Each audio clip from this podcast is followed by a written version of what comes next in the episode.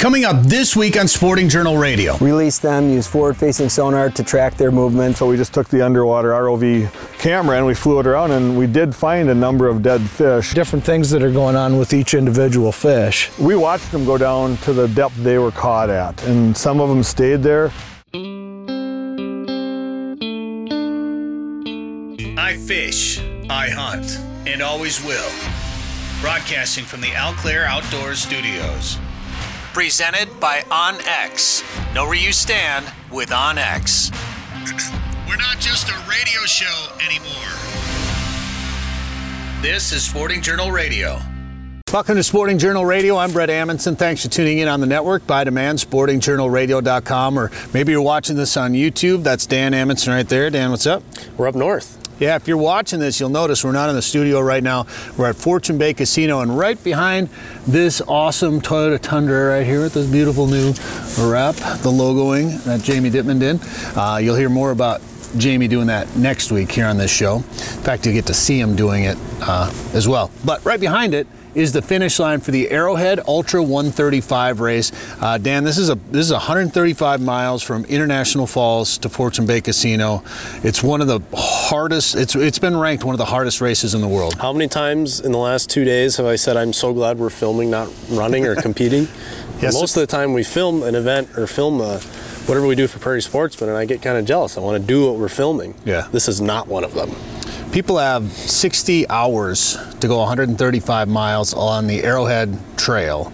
Uh, there's a couple other trails that they utilize as part of this as well, but they can bike it, they can uh, walk it, pulling a little sled behind them, or they could ski it. Now there's no skiers this year because snow conditions were garbage, uh, but so most of the guys biked it or walked it, and uh, a lot of lot of people drop out in this race. A lot of people don't finish it. I can understand why. Yeah. I mean, it's hard. It's cold. and Usually it's cold. It was raining last night. It was like 30 degrees and raining and snowing, and you don't just get a whole. Well, I guess some people can get a hotel room, Yeah. like Mel George's. Mel George's. A lot of people don't. A lot of people finished and not a lot, but some people finished in yeah, a little over, a little under about 24 hours. Yeah. 135 miles on bike. And yeah, And it, No thanks. it was raining, snowing, sleeting. Right. The wind picked up. So we, we stayed at Mel George's last night on Elephant Lake, and part of the trail comes across the lake. And you're in the woods, you're kind of protected. And then the racers were telling us they come out on that lake and they got hit in the face with this 20 plus mile an hour wind. And uh, man, just some brutal, brutal conditions. But a couple of years ago, it was 40 below when they did this. So overall, I think they'll take the temps, even though the trail conditions weren't the best. The walkers will probably take the temps. Bikers would probably want it cold, but it sounded like trail conditions improved today, so a lot of people are finishing up, and uh, we're heading home. But it's a cool event to see, cool event to learn about. And we filmed it for Prairie Sportsman, so watch that coming up later this season on uh, Prairie Sportsman, uh, probably in April, I think we talked about it. I think it's about. slated for April. All right, so we got a lot to get to. In fact, I know last week we talked about trying to trying to get to some of the barotrauma discussion, and we ran out of time on last week's show. So we've got more barotrauma talk this week. In fact, we went out and filmed with the DNR and uh, Jeremy Smith and uh, Mike Hehner and the guys from Lindner Media. Billy Billy Lindner was there, and uh, some of the other guys. And uh, we've got some of those interviews coming for you this week on the show. Yep, right now. As a matter of fact, Dan, tell us who our sponsors are this week. Lake of the Woods Tourism. Lake of the Woods is the walleye capital. Plan a trip to Lake of the Woods at lakeofthewoodsmn.com. Minnesota Deer and Turkey Classic is March 8th, 9th, and 10th at Canterbury Park in Shakopee. Learn more at mndeerclassic.com. Haybale Heights Campground and Resort. Fish out of a snow bear on Devil's Lake. Learn more at haybaleheights.com. And Prairie Sportsman, the new season is underway. You Heck get to yeah. watch those episodes anytime at the Prairie Sportsman YouTube channel. Lake of the Woods, the walleye capital of the world, is calling out to you. From the northwest angle to the south shore and Rainy River, this is the Midwest's number one ice fishing destination. Walleye, sauger, perch, northern pike, and eel eelpout. The fishing on Lake of the Woods is like a world of its own. Experience the most amazing fishing through one of the many full service resorts featuring heated fish houses, ice transportation, meal plans, and sleeper fish house options. For more information, go to lakeofthewoodsmn.com. All right, this is Sporting Journal Radio. I'm Bret Amundson. Thanks for tuning in on the network by demand, sportingjournalradio.com, or by watching this on YouTube. And if you are watching this, you'll see we're not in the studio right now. We're out here on a lake in northern Minnesota, and we're doing some more research on barotrauma. Well, we're we're kind of doing the research. We're really just trying to document the research that the Minnesota Department of Natural Resources is doing. Angling Buzz has been a part of it, and Jeremy Smith joins us right now. Jeremy, how you doing? Good. Yeah, this is kind of a cool project to get a get a hold of. So one of, one of the things that I think is neat about the the work that they're doing out here is that this was really driven by stakeholders. So hmm. Minnesota has a number of work groups typically species specific. So the panfish work group had been raising concerns about this for quite some time. So they were able to do some collaboration with the DNR and develop a preliminary study or a pilot project last year to dive into this to see how it might work. And then this year now they're doing a little bit more of a refined approach to the study. So what we saw out here was uh, interesting to, to say the least, I think. Yeah, for sure. And before we get into what we've seen, and obviously there's going to be a lot of compiling of data and, and sifting through it a little bit, before we get into that, I want you to talk a little bit about the panfish work groups a little bit because, you know, as people that have followed this podcast know, you know, you guys put a video out, Aaron Weeb put a video out, then you came on the podcast, and Aaron Weeb came on the podcast, and then there was another uh, Past Bar podcast that Aaron was just on, and a lot of those guys didn't know anything about these work groups because Aaron was talking about how, well, why, why aren't more people involved with what the DNR is doing? And in fact, that is kind of what's happening here. Yeah, it is. It is a good example of uh, the agency working with the with the stakeholders on this. I mean, that's part of the role of the DNR is to get citizen input and you know manage the resources that the the public and the license holders want them to be managed. So this isn't necessarily designed to uh, have a you know we want to change regs because of this or that, but certainly right now it's a great educational piece to show anglers and what you know what can happen from targeting fish in deep water and uh, as part of one of the work groups you and I are on, on one of those that's in, involved with technology. So you know we know from that that uh, catching fish can still be difficult as it was yesterday morning even with great anglers and great technology but at the same time when it happens it can happen really quick. So I think we just need to be aware of what's happening as, as more and more anglers become very good at using this technology and what the implications could be for the future of fisheries. And there's no question that legislation can come out of nowhere. I know that is a worry from a lot of people. It's a worry for me. We saw it with crossbows last year, where all of a sudden a couple legislators took a couple of words out of a state statute, and boom, crossbows were allowed during the entire archery season. So we we're all a little bit worried about that, but that has nothing to do with what we're doing here. We're just trying to learn a little bit more about barotrauma, uh, fishing crappies deep, and of course forward-facing sonar. We all know that that helps you find fish. I mean, it's it's a it's an incredible tool out there. Well, man, the way we used it in part of this was we, we caught fish just to see what would happen with there's no additional handling with keeping them in a pen, just to catch them, release them, use forward facing sonar to track their movements. And we saw some interesting stuff happen yesterday. We couldn't keep track of every fish for a really long period of time. We saw fish go right back down and seem to be with the school and be all right.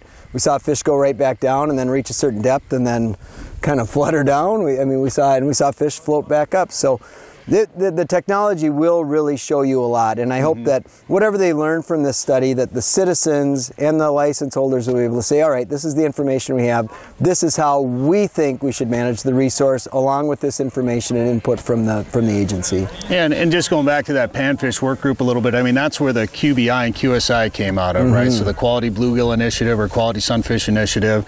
And uh, so, so bluegills were a big part of what this panfish work group really tried to, to um, bring awareness to and put, putting some different limits on trophy bluegill lakes and lowering limits and things like that. And they did a couple experimental lakes first and then they expanded it and they're going through all that research now. And, and now we're trying to learn a little bit more about crappies. Yeah, so that was one of the, the things that they were able to be successful with that group. So Mike Hehner, who's here, and Dave Weitzel, is, you know, a few guys here actually work on that that work group. And so bluegills were a big concern because as Minnesota Minnesotans know that we used to have some really great big bluegill fisheries, and there it is really rare to find big bluegills these days. So hopefully, with what they're doing, they'll be able to restore or maintain a number of the quality sunfish lakes that we have, and uh, we'll see now what this means for crappies going forward. They're different kinds of fish, and they do, you know, need to be managed differently just from their life history. So it'll be interesting to see what you know what this shows us.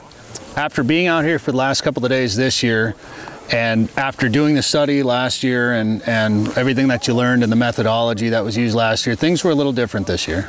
Yeah, there was. So I mean, we they did, I should say, Yeah. somewhat of a control on what uh, you know. So it was very similar to what we, we did last year. Catch the fish, move them over. We tried to expedite the, the handling time in between the catch and being put in the net. So there's that group of fish that just went into a net, just as you would regularly release them, but they are contained in a hoop net that goes from the surface to the bottom.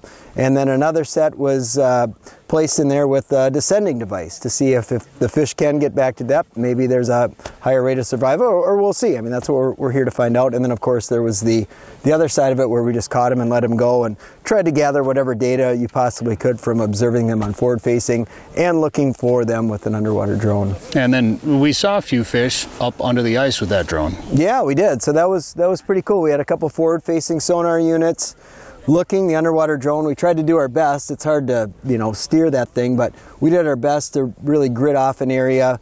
Mike could kind of see what the field of view was so we had a good sense of what ground we'd covered. A couple times we did run into the same fish but we could see somebody was walking above the drone with a gps unit marking waypoints where we saw the fish. So we feel real confident that the fish that we saw with the drone were all individual fish and we weren't getting repeats of any of those. Well, I think it's a really important study, and that's why we're out here filming it for Prairie Sportsman and obviously talking about it here on, on Sporting Journal Radio. And we're going to have our episode come out this spring, and you'll be able to see how this story, took, you know, how it unfolded, and also Dan and I did some deep water fishing, and uh, we're gonna cook those fish up. So yeah. like, well, we're fishing this deep, we're not putting them back. We're going to keep them. So you'll be able to see that, and then we'll be able to see another Angling Buzz video. Yeah, we'll get, yeah, this next winter, we, we've got our content kind of scheduled out for the remainder of the ice season this year, but we'll have that uh, out next year, probably one of the first things since it's a hot topic. But the idea here is really just to let everybody know that um, there are certainly risks with fishing in deep water, and mm. this is my opinion, but what I've seen doing this fishing and with this this research that it makes a lot of sense to me that if you're going to target fish in deep water it's probably best again to just use this as a harvest opportunity mm-hmm. not necessarily recreational fishing to see how many you can put on top of the ice or how many you can catch and let go well and you guys have some data to go through and, and kind of figure things out so that'll take a little bit of time after this so i'm excited to, to see what you guys come up with and this has really been a, a really interesting study to be a part of. I appreciate the opportunity. Oh man, thanks for coming. This was really fun. So it's great we were able, able to be involved in this type of thing. All right, Jeremy Smith, thank you very much. You bet. 852 million acres of public land, 147 million private properties, all in the palm of your hand. The number one hunting GPS app just got better. With hundreds of custom map layers, 3D and topographic maps, you can easily scout on the road or at home before you go. And now you can get important weather details, CWD detection, and even know what crops have been planted where. Get the most trusted hunting GPS app ever made. onX. Know where you stand with onX. All right, we're back. Sporting Journal Radio. I'm Bret Amundson. Thanks for tuning in on the radio network, by demand, wherever you get your favorite podcasts or watching this on YouTube. We're on a lake here in northern Minnesota, and we're with the assistant to the regional uh, manager, Northeast. Yep, up in Grand Rapids. This the assistant to the assistant. What what was that old office joke? The assistant no not the assistant manager the yeah this is terrible. Anyway uh, dave weitzel uh, he's with the dnr up here in northern minnesota and he knows his fish and that's what we're talking about right now. You've been a part of uh, panfish uh, management yep. in minnesota uh, and, and, obviously, there's been a lot of uh, bluegill discussion the last few years, and some regulate, some special regulations and things like that. And now we're just trying to learn about crappies. This isn't to set any regulations or anything like that. We're just trying to learn a little bit about them, fishing them deep, and uh, what effect barotrauma has on these fish. Yep, that's correct. Yeah, we heard uh, kind of loud and clear from our panfish anglers that the next thing they'd like us to focus on is crappie, and we realized that you know crappie are found throughout throughout the state of Minnesota, but they live in a huge variety of habitats. So their population dynamics really vary tremendously from one lake to another. And the type of management that might work well in one environment might not work so well in another environment. So we're trying to little uh, learn a little bit more about their biology and about how um, different lake environments might affect angling. So we're out here on a deep lake today, and we want to understand how does deep water angling impact the crappie population, what kind of guidelines can we come up with for anglers to help them make a more informed decision when they're out on the water. And that's the biggest thing is we just want to educate, or you just want to educate people uh, so they can learn about what effect they might be having on these fish, particularly if they're trying to catch and release fish in deep water. You started uh, a study. You did a study last year on this. Uh, you're bringing it back again this year with a few changes this year. Yep, correct. Yeah, so we kind of expanded on uh, last year's work. The main point of last year's work was just to see if something like this can even be done in the wintertime. Uh, traditionally, these um, barotrauma studies have happened during the open water period when uh, you have the mobility of being able to work out of a boat. You don't have freezing conditions that you're dealing with. Um, so it's just kind of an easier setting in some ways to do this kind of work. Uh, so last year we wanted to see if uh, we could even uh, come out and set net pens. Could we catch enough fish? Could we keep gear from freezing in? Uh, and we found out that we could, and uh, we were able to do it on uh, three different lakes with three different depth trials, which started to provide some provocative information that we wanted to continue to follow up on. so this year we're out on a lake that's even a little bit deeper than what we've tried in the past, uh, angling in depths between 35 and about 50 feet of water, uh, and um, trying really several different methods to evaluate what's going on with the fish. Um, the first method that we're using is catching fish and holding them in pens like we did last year. Um, that way we can recover the fish. In this case, we uh, we waited 48 hours to lift the pens uh, and determine over that amount of time how many fish have we lost. The first pen we just put fish in um, much like we did last year, released them directly into the pan. Uh, the second pen, we actually wanted to see uh, if we use the descending device, if that would have much of an impact for a couple different reasons. Um, first, we hear anglers uh, ask us questions about descending devices or fizzing to see if there's safer ways to release a fish. Uh, so we could evaluate that, but we could also try to eliminate any confounding factor of the pen itself. Uh, last year we observed that some fish had trouble getting to depth because they'd run into that net. So we thought, well, if we place them there, um, that kind of eliminates that risk to the fish, so it should give us a little better question, and or a little bit better um, answer, I should say. Uh, and then we followed that up um, by using some really awesome technologies. Uh, and, you know, I want to say thank you to our media partners that came out and actually provided some forward facing sonar units for us and also some underwater drones. So we were able to catch fish yesterday and just release them like we would on any day out in the ice uh, and then track those fish with forward facing sonar and see how they reacted. And then come out today and use an underwater drone to see if we could observe any mortalities. Uh, so, kind of a three pronged approach to this study uh, this year. Yeah, we had we had live scopes and uh, units and uh, Humminbird units all over the place, tracking fish and, and working together in coordination to try to track the same fish from different angles. So if it went off one screen, another one was trying to track it as well. Um, and with you know we'll, we'll, get all the all the details are going to come out uh, as we go on. We're still compiling the data, but when you saw that part of the research, that part of the study, was there anything that surprised you or anything that you saw there that stood out? Yeah, you know, the crew's actually working up the fish right now, so, um, you know, we're going to have to dig into the numbers, but just general observation you know, it seemed like about a third of the fish were floating in each of the net pens. So it didn't seem like the descending device made much of a difference. Both of those pens looked the same. And interestingly enough, when the crew came out today and used the underwater drone, they found that about a third of the fish that were captured yesterday, they actually found pinned up underneath the ice. So it seemed like regardless of which method was used, we were finding a similar number of fish that mm. were um, that weren't able to, to maintain their depth and were pinned up uh, near the surface. And then both in, in the pans, um, in both pans, and also just out here on the open ice, we observed some fish that had, uh, you know, apparently died and actually sank to the bottom. Yeah. Um, so some fish seem to re- be released and they swim down and they do just fine.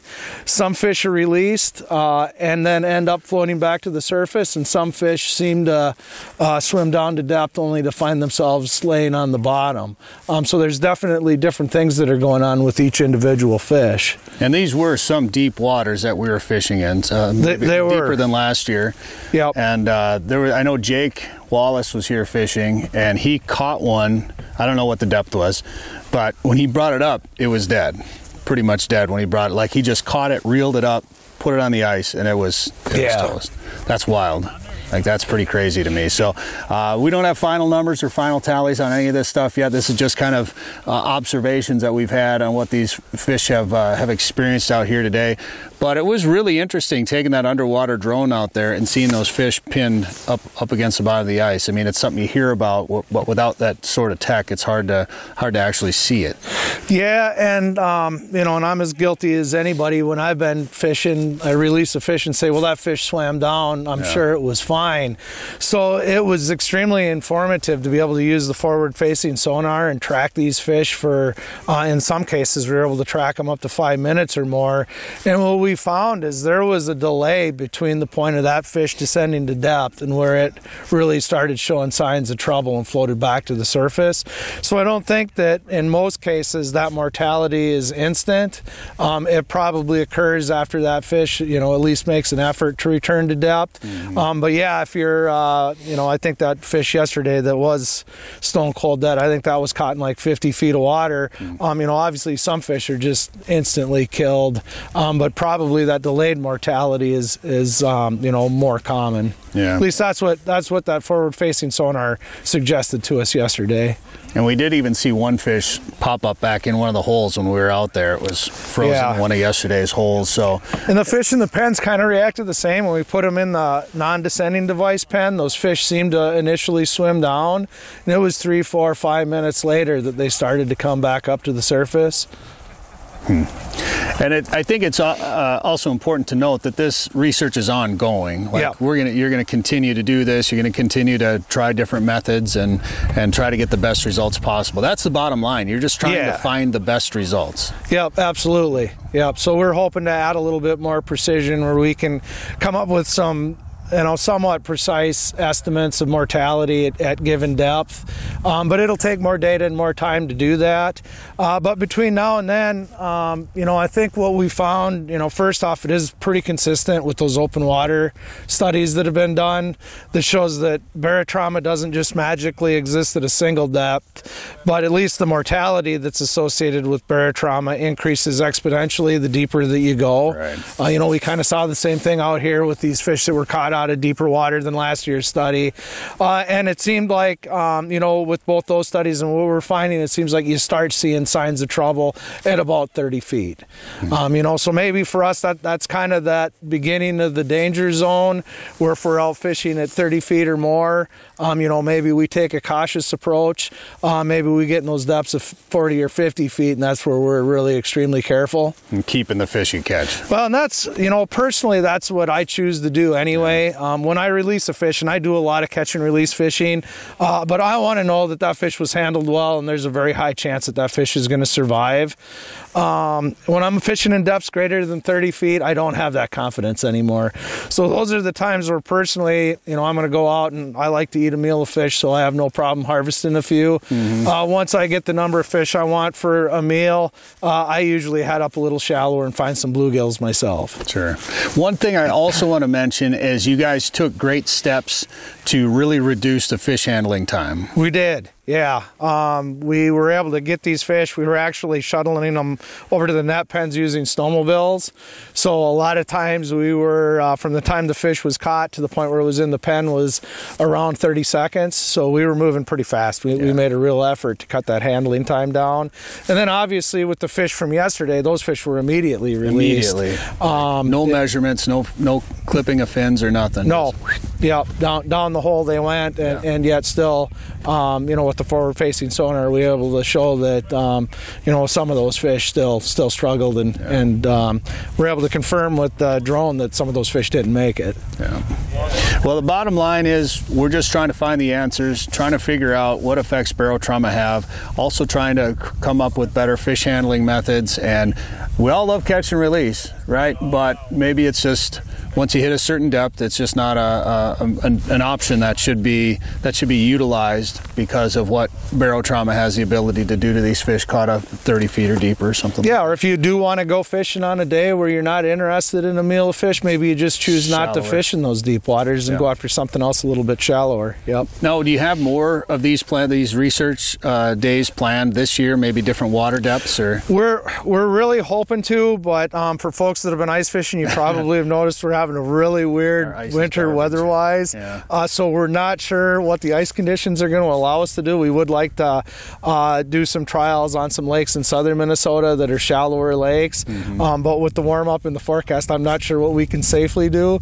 Uh, but it's safe to say that we're going to continue the study, um, you know, at least until the point where uh, we're able to have some confidence in our observations uh, and continue to work with our media partners to get good messaging out so anglers can make informed decisions. What about doing some in open water? Uh, it would be interesting. We haven't really talked about it, but it's something that we could certainly look at. Um, you know, it, like I say, it has been done for multiple species. Um, we'd probably start and look at what's been done uh, specifically with crappie. Um, if there's some good studies that are out there, there's probably no need to necessarily repeat those studies. Yeah. Um, but that would be a good starting point. And if we find that there isn't a lot out there, maybe that's the next step. Well, I know the the nets have become a point of concern for a lot of people, and I've I've seen that studies in South Dakota, barotrauma studies, they've used the exact same nets. Yeah. So those nets have been used in a lot of studies, and and if you wanted to say that maybe that is a variable that could taint all those studies out there you know maybe there's is there some sort of net in open water because you got to be able to track the fish yeah you have to whether it's a, a, clip fin or whatever which i don't think the clip fin was a big deal but in an open water where you had you know like a narrow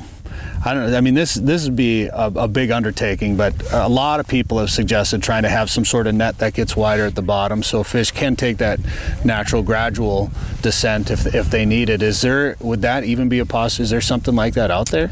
Could it be built? You guys got handy it, people at the DNR. It's it's possible, and I know when we've done uh, open water studies, we have used a much larger pen that was six foot by six foot square. Uh, the problem is it gets to it gets to the point where to try to retrieve that net at depth and do it in a safe way, there's a human safety factor too. Oh, sure. Where it, it, it becomes extremely difficult to do that, especially out of a moving boat. So we'd really have to look into the feasibility of that. Um, but the bottom line is, anytime you're putting fish into a containment, you're adding an extra stressor to that fish's right. life, and there's really no way to mitigate that. Um, you know, so maybe there's some other methods that could be looked at. Uh, one way to do it would be to um, you know catch a bunch of fish and then uh, tag them uh, with mm. either like a numbered tag uh, or a um, uh, pit tag, uh, uh, but tag. Even those, I mean, even there, you're kind of stabbing the fish. And, right? that's the problem is we're still in, inducing some kind of an additional stressor to the fish. Yeah. Can you give them name tags? Just like, like, you get like the stickers, you just yeah, that would be great. My, my name is Bob. well, uh, but may, you know maybe we can further develop the, for, the forward facing sonar stuff too. If there was ways that we could track fish longer, um, I think with some of the new technologies that are out there, it's opening the door to all kinds of possibilities that we haven't had in the past. Yeah. Well, again, I, I think the the thing is we're just trying to do the, what's best for the fisheries and what's best for anglers that utilize those fisheries. Yep. And and uh, inform and educate. So, uh, Dave Weitzel, appreciate the time. Good luck with uh, the future studies, and thanks for letting us be out here. Yeah, it's awesome. Thank you. Ice fishing season is here. This winter, plan a trip to Devils Lake, North Dakota. Not only will you have the chance to catch their legendary perch, but this year, Hay-Bale Heights has been catching big walleye after big walleye. And they're doing it from a mobile, comfortable snow bear. No matter how cold it is outside, you're warm and toasty on the inside. Learn more and book a trip today at haybaleheights.com. That's haybaleheights.com. Don't miss the 2024 Minnesota Deer and Turkey Classic, presented by Select Heartland Chevy Dealers at Canterbury Park in Shakopee, March 8th, 9th, and 10th. This year's Classic features top hunting celebrities like Pat Nicole Reeve of Driven TV, Melissa Bachman of Winchester Deadly Passion TV, and legendary bow hunter Barry Wensel. Get your antlers scored, view more than 300 antler entries, and see the latest hunting products, plus a great lineup of lodges and outfitters. Learn more about the Minnesota Deer and Turkey Classic, March 8th, 9th, and 10th at Canterbury Park in Shakopee at mndeerclassic.com. This is Sporting Journal Radio. I'm Bret Amundson. Thanks for tuning in on YouTube, maybe downloading the podcast or listening to this on the radio network. We're out here on the lake in northern Minnesota, continuing the barotrauma research with Mike Hehner right now from Lindner Media. Mike, how you doing? Doing good. How about you? Not bad. This has been interesting these last couple of days. Really fun. Yeah, it's um, you know, this has always been an interest of mine for many years to find out what is actually happening with fish in deep water, all fish, but crappies in particular. And kind of what we're seeing out here is what's ha- you know what you would think would happen. So, but um, yeah, definitely it was neat seeing fish from really deep water to mid depth to see what um, happened to them when they came up. So, I think one of the, I mean, I saw some of the some of the stuff that was done with the nets and the descending device, and then obviously we had live scope and forward facing sonars out here.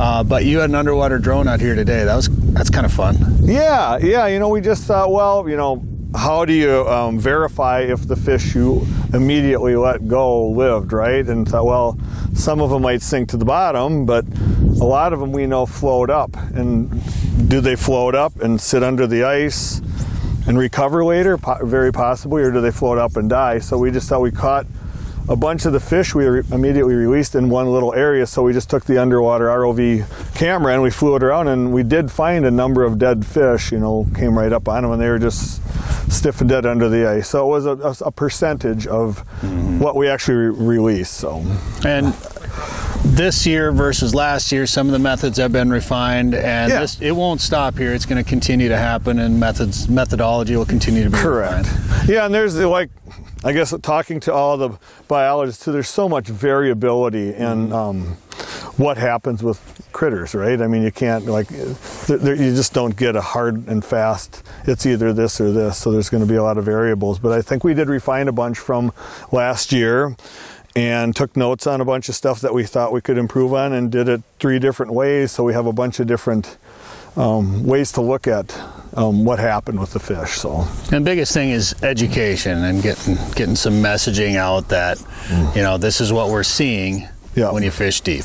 No, no, no doubt about it. I mean, that's always been my thought from what we do and what you do. It's like we're not trying to say something's right or wrong. We just want to know if something's happening to let other anglers know so that when they're going out, they have it in their mind that, hey, you know, for these crappies, if you're fishing them super, super deep, there's probably a good chance there's going to be some dying. If you fish them shallower, probably not so much. So it's like just, just, I mean, I, I don't know about you, but I run into a lot of guys out on the ice that it doesn't even enter into their mind that they're killing don't a fish. Yeah. Right, it's like I, if I'm catching a fish in 10 feet or 50 feet, it's probably fine if I let it go, and if it swims away, you know, you think it's fine, but it might not be. So that's what we're just trying to get a little bit more detail to the, bo- you know, get to the bottom of, you know, what amount of fish might be possibly dying. Well, it was interesting because all the fish that you found flo- that have floated up under the ice today, Correct. they were all caught here yesterday. There's nobody else out here fishing, Right. and all those fish, you fo- every fish that was caught there was followed with a live scope down to the bottom Correct. Uh, or so. I would say, I, you know, the, the I don't numbers. I- the numbers, but There was a handful for sure that went down two, three feet, and we seen them swim maybe 20 feet under the ice and pop back okay, up. so they never made it to the bottom. Never made it down. There was a, a handful that, or a number of them that went down. We watched them go down to the depth they were caught at, and some of them stayed there. Some of them went below that. Uh, It was almost like they went to the bottom. And then there were some of them that went down, up, down, up, and down, up, and we, you know, tracked them with the live scope for over 100 feet for five minutes, and they were still kind of trying to right themselves. So they maybe they did, maybe they didn't. So, but um, the fact that we caught 40 plus fish um, doing that, just catch, instantly release with the live scope, and then came back the yeah, next no day. and- measurements, no. no, nothing. It was just the immediate release, and um, there we found 11 fish under the ice. So that's you know do the math, but it's. It, and, and to be fair, like the fish that we did out here, you know, you were there watching it too. They were deeper than we had planned. So we were actually guys were catching fish in 60 feet of water, and the fish were 50 feet down. So that's deep. Yeah. 45. A lot of them were 40, 45, which most anglers probably do not, you know, fish for crappies that deep. I mean, there's a number of lakes in Minnesota where you have that um, Most of the time, I don't fish deeper than 15 feet. Right. Just because the lakes I live by don't get any deeper than that. But I mean, I can think of growing up a num, you know, a handful of lakes, even down in the cities. We were fishing in 48 feet of water, and the crappies were at 42 feet. And you just, when they pulled them up, you just kept them because you knew they weren't going to live. So, and with these ones here, this is, I think, gave us a good example of, you know, it was good to see some deep fishes. I guess I'm what I'm getting at that. Whatever, 25 to 35 feet is sort of getting into that zone where we don't know, right? So, but when you get below 35 feet, it's you know there's more pressure, and you know, logic would say more are going to probably die. But again, we got to find out. So It was interesting to see mm-hmm. a, a bluegill came out of 50 some feet of water that was down on the bottom. correct. Uh, and a, lo- a couple of rock bass that we've seen.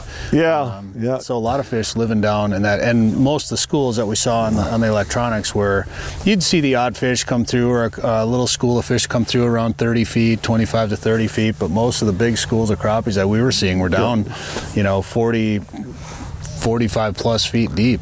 Right. So, um, and yeah, I, I normally wouldn't target a, a fish that deep, of course, but um, that was the whole idea was to come out here and fish these fish. And one, Jake caught one that was dead when he brought it up out of 50 some feet of water. Right. Dead when he got it, out, still hooked and dead. So, um, results were uh, were interesting, of course, and uh, I, I just was kind of fascinated by seeing those fish that had floated back up and seeing them under the ice like that. Right, right. And another variable I guess we need to consider when you're just getting into more variables is, you know, this is a lake that rarely gets fished, right? Like the, Yeah. a few people from camp come out, so they're pretty much untouched fish. And we came out here as a big group and we cut around and the fish did seem to know we were here, right? Would you agree? It was Oh, like it was yeah. like you would drill on the fish and watch them with the forward-facing sonar, and they would go deeper. So it's like, were they at 30 feet and they saw us? Sure. They went down to 40 feet, and then we caught them and then brought them up. So maybe they weren't as, you know, that's the other thing. It's like they did, you know, with this technology, which is, by the way, the technology is so cool, right? It's fun as an angler. It's awesome to use. Mm-hmm. You learn a lot, and, and we're kind of learning as we're doing this study stuff too. What it can, you know, help you, but it tells you stuff we didn't know before, like what how these fish move on top. When when we're up top and they're down there, they know we're here. Yeah. and it's just about how. You know how much we affect what they do when we're fishing for them, even so. It was funny that first day I got here and you guys had already started, and somebody had mentioned that to me. Boy, these fish are really spooky. And I, you know, the, this isn't. It's not a private lake, but there's no public access on it here, so there's obviously not a lot of fishing pressure. Only a handful of Super cabins. light, yeah. So to me, I, I kind of- immediately I'm thinking like this is like Canada. I'm I'm Yeah. I'm on a lake in Canada where there's hardly any fishing pressure. This is going to be easy. And somebody mentioned right away that they, these fish are spooking off of everything, which I was mm. surprised by. And the way it was being done the first day is when somebody would catch a fish, the sled would come pick it up, bring it over, you know, try to minimize that handling time as much as possible. And I'd be working a fish, I'd be working it, be like, all right, all right, and then meow, and the sled would go, the snowmobile would come ripping by, and that fish would be like, poof. Gone. Ah, thanks a lot, Jeremy. right? Yeah. God. No, that's a- another point too. Like flying that underwater drone, like. I brought, I, I took it all the way to the bottom in 50 just to look for dead fish, and it was really hard. You're just not covering much ground. But when we brought it down to 50 feet, there was live rock bass just hanging out, like they're just that's where they were, mm-hmm. in 50 feet of water on the bottom. But coming up and running it at mid depth, like I could point it up at the ice and look for fish, and I could see people walking. You know, it's like we have six inches of snow cover and a foot of ice, right? And it's like, and, and it's a overcast day, but I could see people moving and walking around up there. It's like, it's amazing. I mean, I, I would have never guessed that. So I think, again, you know, They're with, seeing us. They're seeing us, and with crappies, that's maybe why it's a lot of times can be better at night because that you lose that part of it, or they get a little less wary. But yeah, it's crazy how well you can see things moving on top of the ice with snow cover. You know, you wouldn't think so. So that was Well, another learning thing. So That's another. I mean, the technology Mm-hmm. is helping us learn and understand the fish so much better that we're, we're, we're theoretically becoming better anglers because of it. Right. The technology is not catching the fish again, but it's allowing us to learn fish behavior and learn not just how to catch them better, but mm. when not to catch them or, you know, when they're doing this or what their numbers are at. I mean, we could, we can, with the live scope, we can count the number of fish that are in a school. Right. I mean, you could you could like do creel surveys almost, you know, or, or try to determine how many fish. are in a- Population Popula- estimates. yeah, that's the word I was looking for. Yeah. Thank you. Population estimates by just by. I mean, obviously there's some variables, and you got to be able to follow the school around. But you could you could literally count schools of fish down there with this stuff. So Right. it's fun. I love it, and uh, I know there's going to be more research coming, and more studies, and more days like this, and it's just going to continue to get better and better. And Yeah. um, you know, I really appreciate you letting us come out and tag team with you. Oh man, and sort of yeah, no, it's. it. I think the more people we get just talking about this, the better. And Yeah. um, yeah, the more media people that are involved. I, you know, being in the panfish group myself, you know, this had been coming up for a number of years. What different things should we look at? And everybody kept saying, let's talk about deep water crappies. And then these guys, the Minnesota DNR, were like, okay, well, we're going to get put our heads together and figure out a way to do that. So okay, and we're just like, okay, well, you do that, and we'll film it, and you know, try to do our best to show it how you know what's what's happening. So yeah there's a lot more to come it sounds like from them. So this is just the you know the start of this big study. So we'll keep tabs on it i guess right Yeah, and I'm I'm sure after you finished last year, you had some ideas for this year, even before other people probably suggested things. You probably had some Yeah. Mm-hmm. ideas of how you want to do things different. And now that we're kind of wrapping up this one, I bet you go, oh no, I should do it a little bit this. We'll do it a little Yeah. different next time and do this. Let's try this. no and i actually enjoyed getting input i had every one of my friends that watched everything that's been out there the last year came at me with a thousand ideas and Yeah. You know, a lot of them we had already said, oh, it's this could be an issue or this could be or this, but other ones were like, oh, you know, I never thought of that's another good thing to think about. So it's all that's, I think as anglers, that's what we're good at is figuring things out, and that's just this is the process for doing this stuff. So So feel free to comment below on what suggestions you might have. We're always willing to listen. yeah, absolutely. Mike, thank you very much. Sounds good. It's been a pleasure. Sporting Journal Radio is a division of Macaba LLC. If you've got a question, comment, or story idea for us, send us an email. Go to sportingjournalradio.com. While you're there, you can learn how to advertise on the show and visit our store for hats, hoodies, coffee mugs, and more. Go to sportingjournalradio.com.